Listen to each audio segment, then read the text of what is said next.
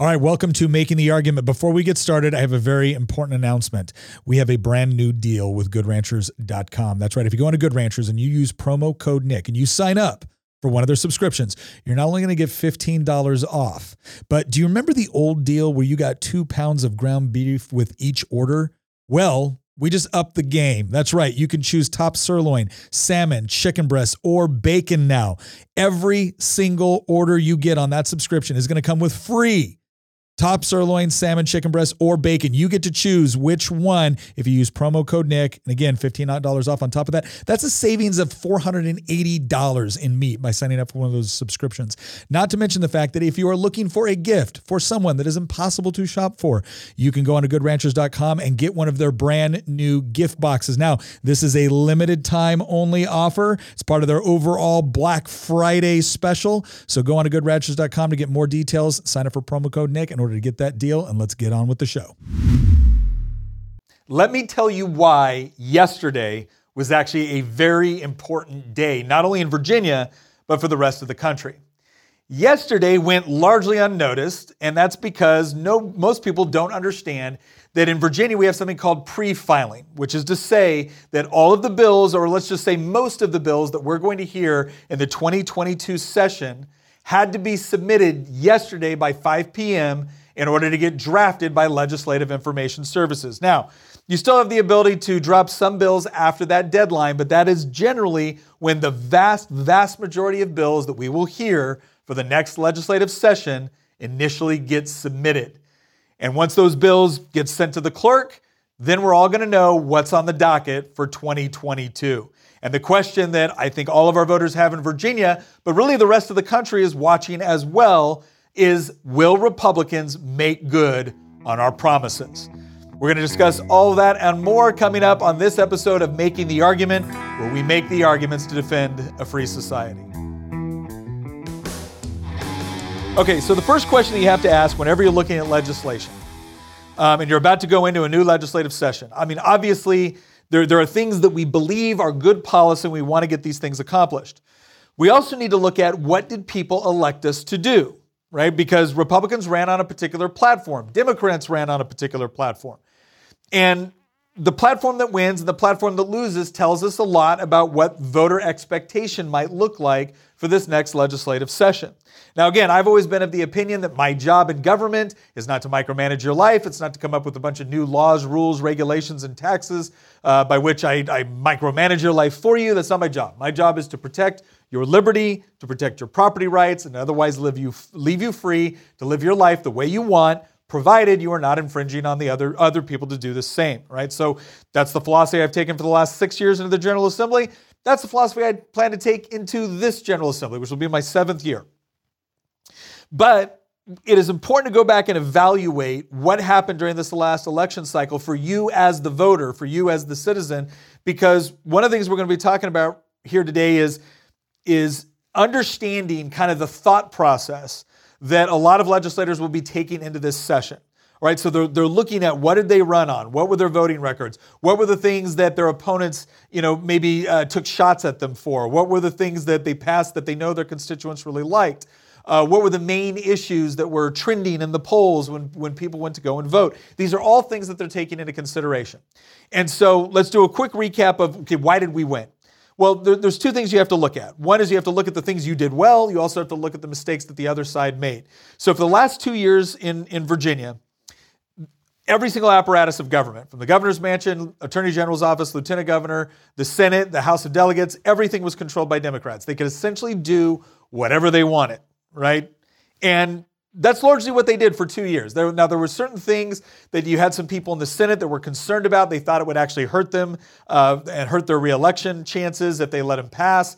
And so there were some bills that passed out of the House of Delegates that got killed in the Senate right? Like quietly killed in a committee or what they what they call passing on to the next legislative session, which is to say, okay, they're not killing your bill, they're just passing it over to you know the next session the following year. A lot of things like that happen, but Democrats were able to get through massive changes to Virginia. Everything from mandating a $15 minimum wage to significantly challenging right to work in Virginia, although they didn't outright repeal it. They had a lot of things with uh, public sector collective bargaining.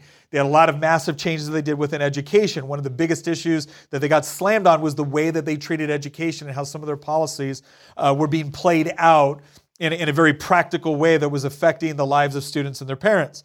Right. So the, these were all things that they got to do for the last two years.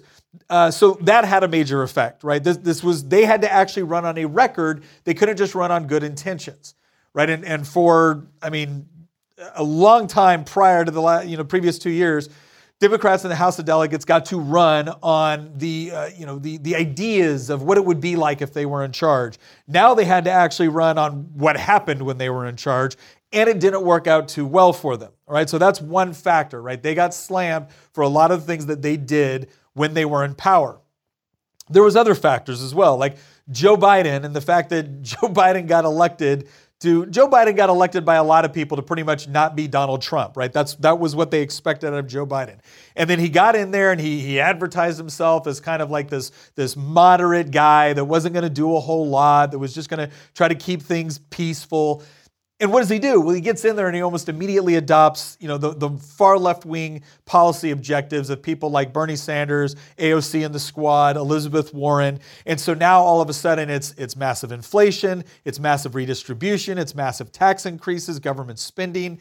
Then when it comes to things like Afghanistan, he completely botches it up. When it comes to things like public safety, he's not doing that great a job. Maybe because he's, you know, directing his DOJ to look at parents showing up at school board meetings as opposed to actual acts of violence, vandalism, and rioting, right? These are all problems that a lot of the people that voted for Joe Biden, this is not what they bargained for, right? This is not what they were expecting, but that is what they got. So not only were Virginia voters voting based off of what Democrats had done in the House of Delegates here in Virginia or what Democrats had done in the governor's mansion, et cetera. They were also voting on what Democrats have been doing nationwide. And a lot of people see this, and I, I see it as sending a message to the Democratic Party that this extreme left wing view is not what they bargained for. Right now, amazingly enough, you have people like AOC suggesting that the reason why Terry McAuliffe and the Democrats lost is because they weren't far left enough. They weren't socialist enough. They weren't woke enough, right? They didn't call the voters racist hard enough. If only they had done that, if only they had spent more time explaining to the voters why they were all racist, sexist bigots for not voting Democrat, then everything would have changed, right? That's that's part of the narrative and part of the fight that's going on internally within the Democratic Party, right? And I'm sorry, but arrogance plays out significantly in how voters think when they go to the polls. If they perceive the party in power as being overly arrogant, they will punish them, right? And a lot of that I think took place as well. So those are some of the things that you saw on the other side, right? Obviously, Terry McAuliffe, when he said that you know he didn't think parents should be telling uh, their schools what to teach. What was fascinating to many people like me who are familiar with Terry McAuliffe is we know that Terry McAuliffe believes that but he's never come right out and say it.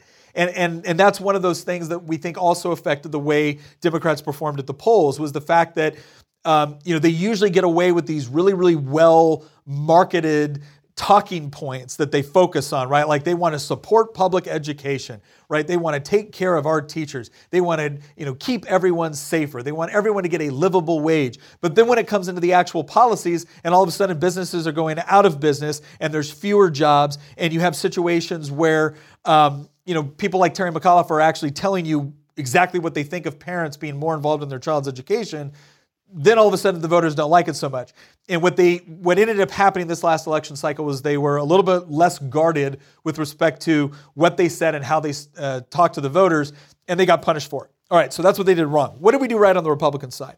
Well, here's an interesting part, right? There are elections where you can go back and look at it and you can say that essentially one party won because you know the other party was embroiled in some sort of massive scandal, right? Or there was a personality component that the voters just didn't like.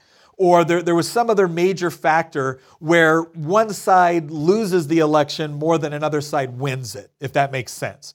Right? So it's not that one party got out there and promised something specific or concrete um, or, or, really convince the voters that they had a series of, of, policy positions that they liked. It's more that the other side screwed up so horribly bad that it was essentially a, a, referendum on them, not so much a desire to have some of the other things that the, that the other party was suggesting. That didn't happen this time. This time you had a combination because the Republican Party in Virginia and Glenn Youngkin at the top of the ticket, and the top of the ticket always kind of ends up driving what the narrative is going to be for uh, the election cycle he didn't just say, look at what a bad job the Democrats had done. He didn't just say, oh my gosh, I can't believe Terry McAuliffe said that you shouldn't be involved in your, you know, shouldn't be telling schools what to teach. He didn't just say those things. He actually said, and if you put us in charge, here are the things we will do to fix those problems. So he didn't just point out problems, right? The, the Republicans running didn't just point out problems. They said, here's the problem and here's the solution to this problem. And the solution to the problems that we were addressing, whether it was public safety, whether it was education, whether it was the economy, was a stark contrast from what the Democrats were offering.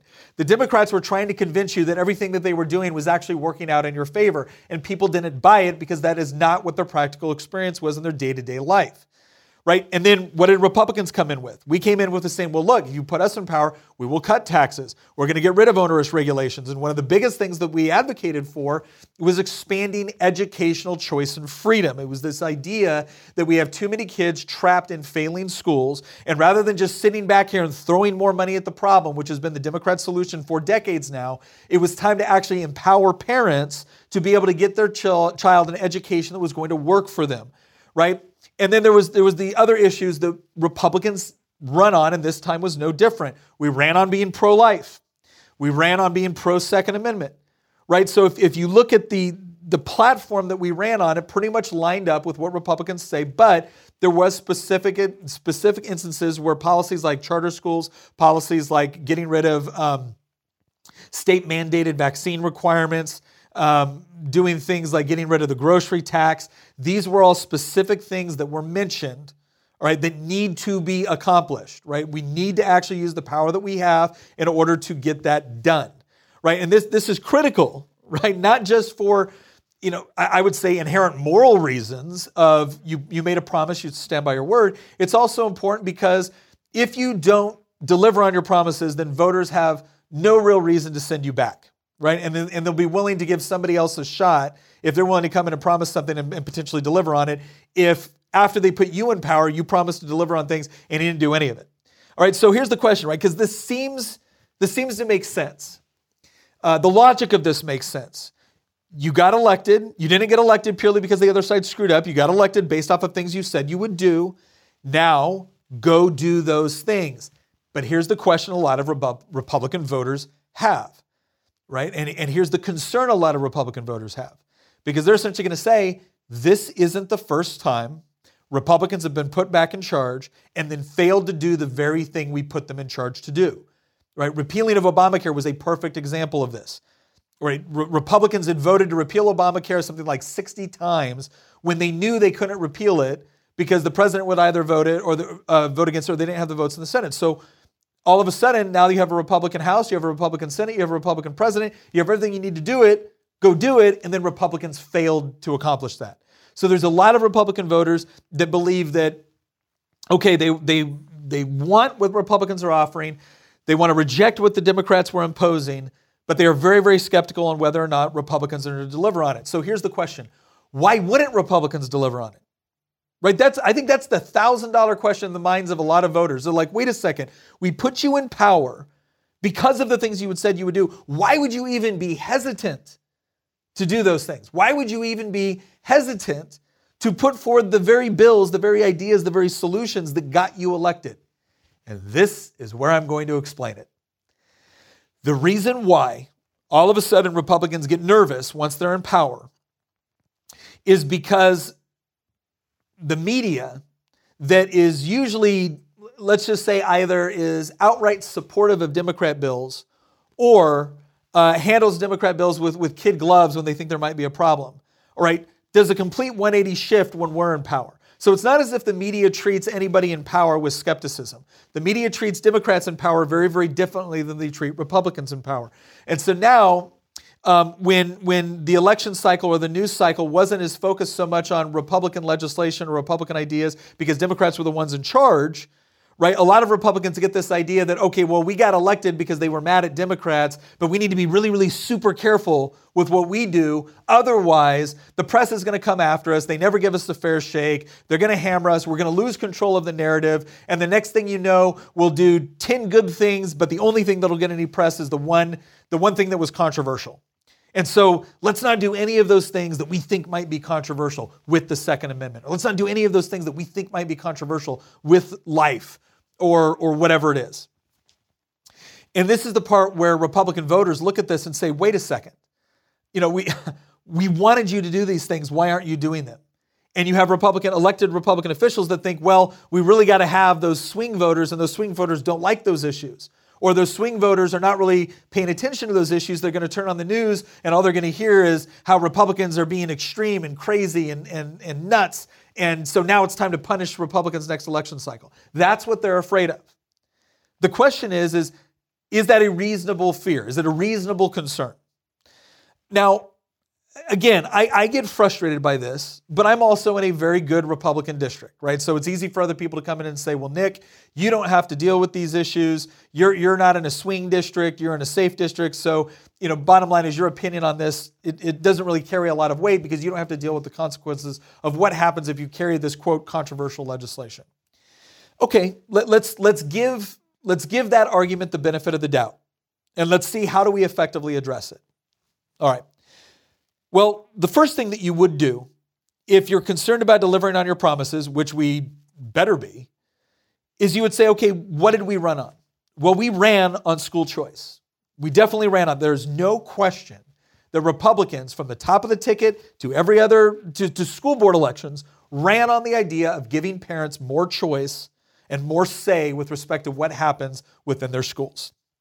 So, the first thing that we should be looking at, the first thing that you should be looking at as voters, during this next election cycle is what sort of educational choice bills get drafted, what, what gets actually sent to the clerk's office, and what do you see showing up at the Education Committee within the House of Delegates. Right now, here's the calculation you should take into consideration as a voter as you're looking at all this going through. One, you should be demanding from us that we deliver genuine educational choice, genuine school choice. And, and school choice to me is not just a, a slightly larger list of government approved options with respect to government controlled schools right? There, there should be options in there for a whole host of educational venues and mechanisms and, and techniques and processes, right? It shouldn't just be, okay, here's the public school and here's the government run charter school right? There, there needs to be consideration for other methods of, of receiving an education and recognizing that we're all paying these taxes and allowing parents to have more control over how their tax dollars are spent or making it easier for them to engage in other forms of education, maybe through the form of tax credits and things like that, that allow them to explore things like homeschooling or co ops. That all needs to be a part of the larger package right? And, and, and again i think the good news is is i think we're going to see that. We're going to see the education committee and the house of delegates not only looking at increasing the ability of charter schools which i think is a good first step but also looking at other mechanisms to make sure that we're opening up education to a larger marketplace of ideas. And it's not just this narrow government monopolized you know essentially one size fits all where politicians get to decide what all of your education looks like right? Whether it's at the state level or at the local level. It should be more about parents being able to explore a larger marketplace of ideas and find what works best for their kids. Now, we ran on we ran on these ideas, we ran on school choice, we ran on more charter schools. We should be able to deliver on that. So, when session starts on January 12th, you will have the ability to go on legislative information services. You'll be able to look at the various bills that your legislator, that your representatives have submitted and you'll be able to follow that through the committee process. And that's when that's the area where you can have the most power. Can I just say right now, there's going to be a lot of people where you, you know you weren't just involved for the election cycle. You weren't just involved for the campaign. You now want to see things get done and you want to make sure that you're holding your legislators accountable. Here is how you do that, right? Here's how you hold me accountable. You can go to Legislative Information Services. You can just Google that in. You'll see Lobbyist in a Box. There's this little feature that they provide where you can actually track individual bills and get notification. So you find the bills that you like and you say, I want to track these, I want updates. Now, a lot of people think that the most effective thing they can do is they can take a form letter that maybe an organization gives them and they can email it out to 100 delegates and 40 senators saying, "Hey, I demand that, you know, this bill, you vote yes on this bill." Let me just say right now, you can do that. Personally, I don't think it's the best use of your time. All right, the most effective use of your time, if you are trying to lobby for a piece of legislation that you expect your representatives to vote correctly on, is to contact your representative It's also to know what committees your representative is on. So if your delegate is on the education committee, well, they're going to be one of the first people to take a look at those education bills. And you want them to know that you expect Republican legislators to, to vote yes on these education freedom bills. All right, that's very, very important. So, understanding where your representative is, what committees they sit on, knowing what bills that you support, and then calling them up and making sure that their office knows that you are serious about getting these bills passed, that's very effective. Here's the other thing I would say if you've got a good representative, if you've got someone that generally you think is, is very honest upfront about what they believe, what they do, um, don't always start off every conversation with your legislator like, you better do this or you're out of here. All right, now some of them may deserve that. That's fine. But th- there's also there's also the ability to encourage people to do the right thing, not just threaten them if they don't. I'm not saying don't threaten them if they don't with respect to, you know, your vote or, or your future, you know, efforts on their campaign, but I'm just saying both of those are a mechanism. Both of those are a mechanism and both of them can be effective. So that's one of the first things, right? We ran on education policy, so this is a no-brainer. If we ran on educational choice, we need to deliver legislation. Now, here's the second part of this. Republicans won the governorship, the attorney general's office, the lieutenant governor, and the House of Delegates. That leaves one more legislative body, right? The Senate. We do not control the Senate. So there's going to be a lot of people that are looking at this from this perspective. They're going to say, okay, if this is something that we think we can get done, which is to say, we think we can get it through the House and we can get it through the Senate, because if we can get it through the Senate, we know the governor will sign it, right? We've already talked about this. That is where they're going to want to put their priority, right? So their, their idea is going to be um, if, if we don't think it's something we can get through the Senate, some people are going to say, why would we waste any time on it? Right? Why won't we focus all of our time on the things that we can get through the Senate? Here's the reason why I don't agree with that line of reasoning yes, you should put a, a, great deal of focus on good policy that you think you can get through the Senate. If you think we got a couple senators over there that you can talk to, that you can work with, that will, uh, uh, you know, make it to where we can pick up the bipartisan votes that we need in order to get policy. Of course, that should be a main priority. Of course, that should be a main priority. Does that mean you don't carry a bill that you think will be difficult or maybe even some cases impossible to get through the Senate? No. And here's why because once again, you were elected to do something. You were elected based off of the principles you told your voters you believed in. And you still need to carry that legislation and vote accordingly, even if you think that there's a good chance that it could die in the Senate. And the reason why is very simple. Not only are you making good on your promise to your voters, but you are also showing a contrast between what we believe as Republicans and what Democrats believe. Because again, part of the reason why Republicans got the majority is because we showed a contrast with respect to how we would govern versus respect to how they had governed. So if we make good on our promises and we're carrying those good bills that protect your Second Amendment rights, that protect life, right, the lower taxes, the decrease regulations, that um, support your property rights, and the Senate kills it, right, and you can't convince them to come along, great. Then two years from now, when the Senate is up for reelection, that's when you go back and you say, every area of government that you gave us control over, we delivered on our promise. And the one thing that stood in the way of us not being able to accomplish even more things were these votes in the Senate that absolutely did not listen during the last election cycle, refused to let us pass this legislation, and so we couldn't get it to the governor's desk to be signed. But you can't make that argument if you weren't willing to send the bill over to the Senate sign and make them take a vote. Make them get up and make an argument. Make them get up and explain why they're not going to actually give the citizens what they expected out of this legislative session. You can't do that if you're not willing to make them take the vote. So, yes, the, the, the part of the argument that says we should put a, a high degree of emphasis on good bills that we think can make it through the Senate, I, I, I have no problem with that reasoning. Makes perfect sense.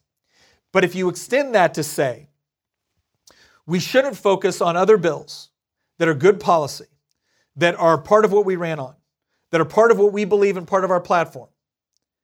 If we're not going to send those over there because we don't think the Senate will pass them, again, you have, you have failed in the other responsibility that I think you have as a legislator, which is not just to try and make a good argument, but it is also to say we did everything that we could with the power that we had And the one thing that stood in our way was beyond our control, but you as the voters can fix that in two years.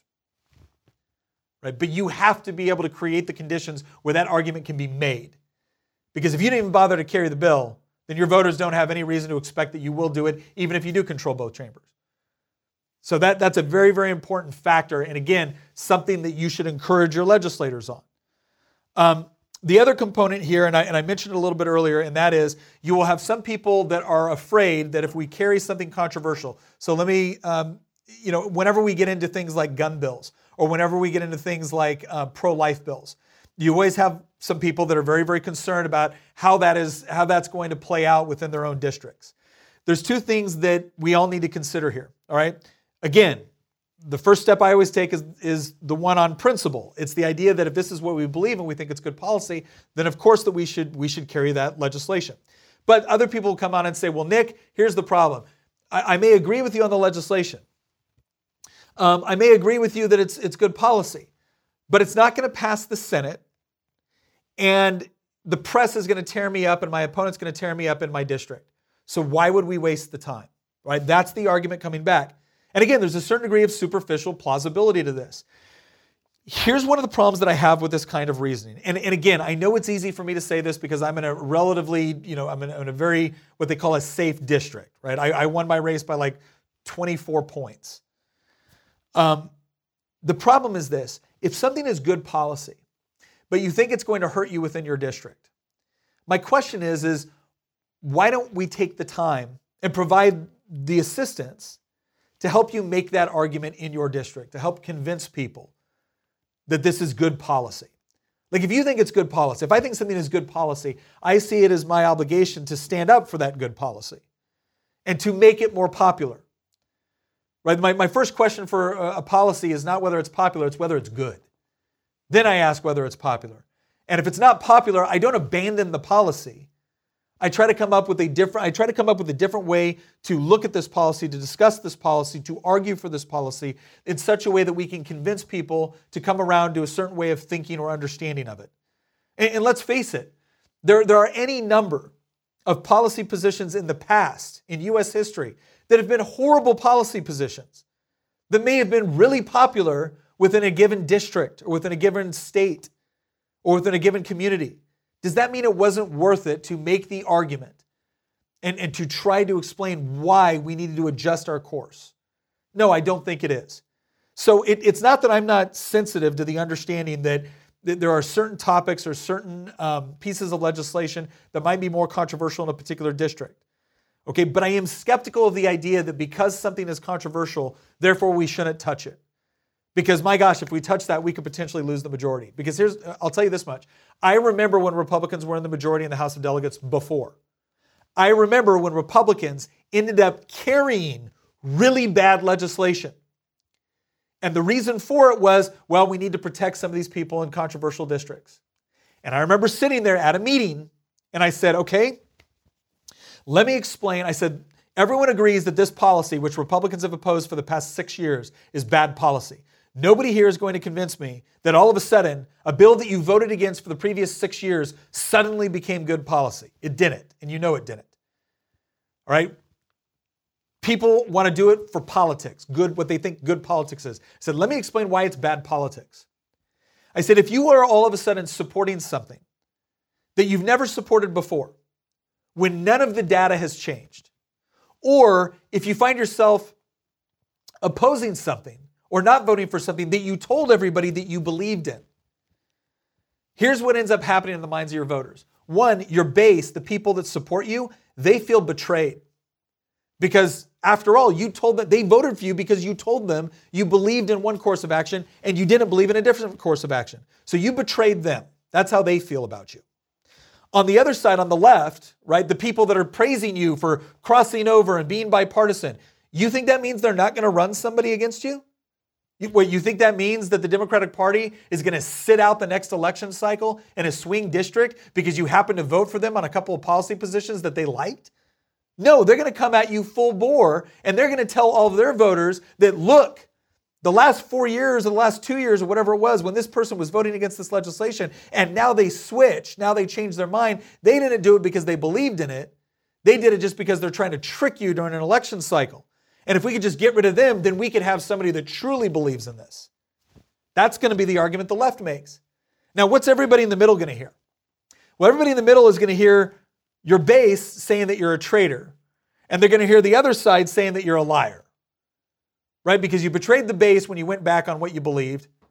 And the left's going to say you're a liar because you said you couldn't vote for it before because it was bad policy, but now all of a sudden you switched your mind during an election cycle. So everyone in the middle that's not paying a great deal of attention, all they know is neither side really likes you very much. How does that help you politically? So here's what I here's what I would encourage the voters. Here's what I would encourage, you know, all of us as legislators. Yes, we need to be smart about how we do things. We need to be smart, we need to be principled, we need to be tactful. We need to understand that there were certain things that were put out front and center in this election cycle. And yes, it's perfectly reasonable to make sure those issues which were front and center are the ones that get priority when we go to the legislative session. But that doesn't mean we abandon the other things that got us here, the other components of our platform and our statement of principles that we're supposed to believe in and that we're supposed to fight for. So, yes, be strategic. Focus on those bills where we campaigned on it and we think we got a good chance of making it through the Senate and getting on the governor's desk. Makes perfect sense to, to prioritize those. Don't abandon bills simply because they won't get through the Senate. If it's good policy, it's good policy. If it's one of the things that the people of Virginia elected us to do, then we do it even if we think it's going to be difficult in the Senate, and then we make every single one of those senators explain why they didn't vote for good policy.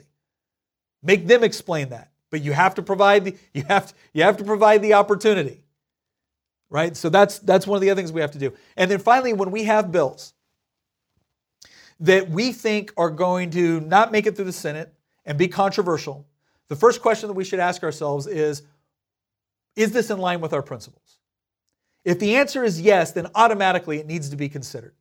The second question that we should ask is why do we think this is controversial? Why is it controversial? Is it controversial because it is legitimately, no kidding, controversial? Or is it controversial in part because the media is constantly engaging in manipulation? Or the left has been completely misrepresenting what it is that we're trying to do? Because if that's the case, then we can't simply abandon it as good policy. We have to find new ways to fight for it in a way that can be effective as well as sensitive to the people in districts where this could be more of a swing issue. So don't abandon it, but certainly work with people to be able to fashion an argument that makes sense. And part of what that's going to require, and, and look, obviously, I come from a very liberty oriented, very conservative wing of the Republican Party. And I get that not all of my fellow Republicans share all of my, my values with respect to individual policy positions. And all I'm willing, to, and what I'm willing to say right now is, I, I am willing to sit here and be reasonable, but by the same token, I, I ask that that's reciprocated. And I don't think there's anything unreasonable about insisting on the core values of our platform and the policy positions, which inevitably we're all running on. The moment we say, I'm a Republican and this is what we believe. So, the way that I think you as voters can be the most effective on this is a couple of things. One, show up. When we have lobby days down in Richmond, show up to those if you can make it. I realize it's very difficult for a lot of people with work and everything else, but show up to lobby days, it does have an impact.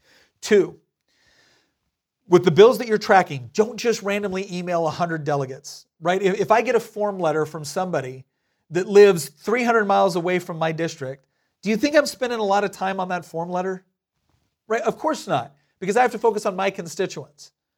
But if you know where your representative is, what committees they sit on, if you know people in other districts that have representatives that sit on key subcommittees, you really can have an impact on what happens with legislation. Because one of the secrets that most people don't realize, there'll probably be over 2,000 bills filed this legislative session. And about 70% of those will never make it out of a subcommittee, which means it isn't 100 delegates that's looking at that piece of legislation, it, it may be seven. So, knowing where an important piece of legislation is within the committee process is very, very important in order to have the best impact you possibly can when you are advocating for a particular policy, right? Again, the other point I brought up the, relationship with your representative doesn't have to be hostile, right? It doesn't have to just be a series of threats do this or else, right? Quite frankly, any elected official that is worth their salt, that is willing to actually stand up and fight for the things that they believe in, it is not just going to sit there and cower every time somebody threatens them with something. So understand that sometimes the, you know, the, the stick is important. Sometimes saying, look, if you do this, you will lose my vote because I will take it as you lying to me or betraying me. Right? But it's also valuable to tell somebody that that you know you know has a good voting record, that has done a good job, that has fought very hard. Hey, look, I appreciate how much you've been fighting. Please stay strong on this bill.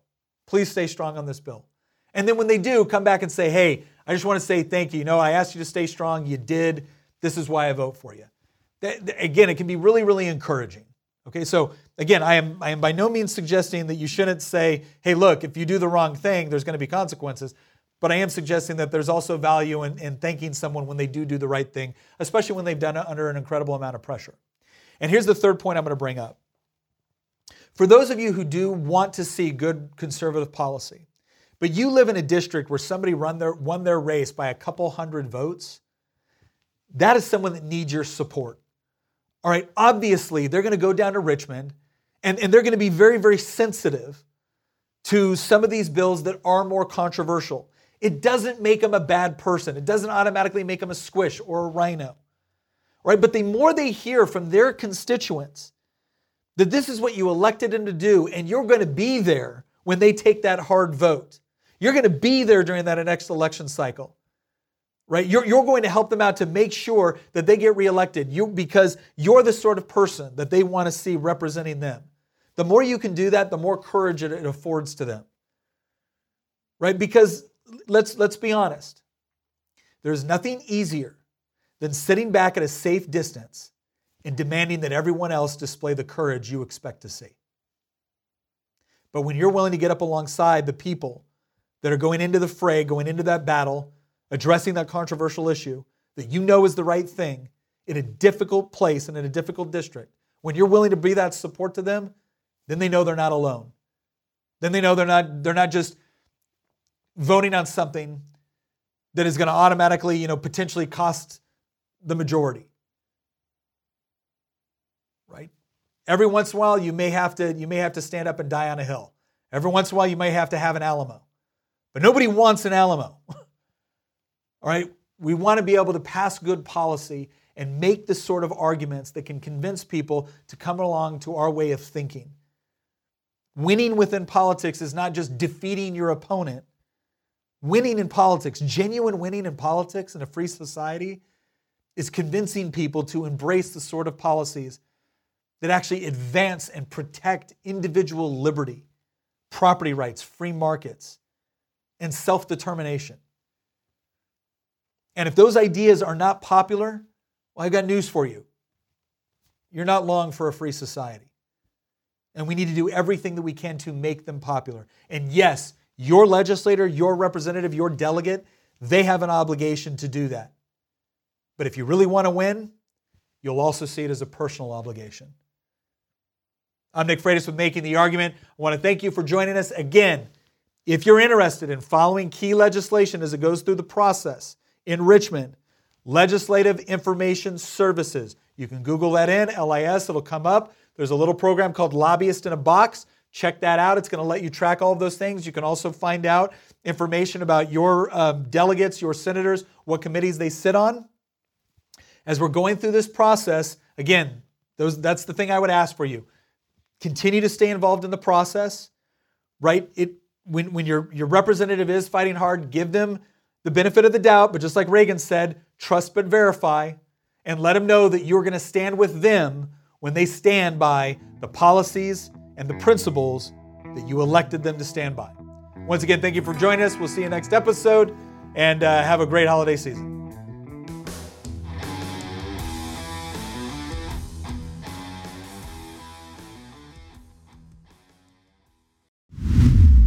Once again, thank you very much for listening. If you want to support the show, again, one of the best ways you can do it is by heading over to goodranchers.com with promo code Nick. You're going to get $15 off. You sign up for one of those subscriptions, and you're going to get up to $480 of free meat with that subscription. You get to pick top sirloin, salmon, chicken breast, bacon. It is all up to you. Plus, if you're looking for gifts to get for the people that are impossible to shop for, goodranchers.com also has gift boxes. You need to act quick. This is part of their overall Black Friday special. So head on over to goodranchers.com, use promo code Nick, and once again, thank you for listening.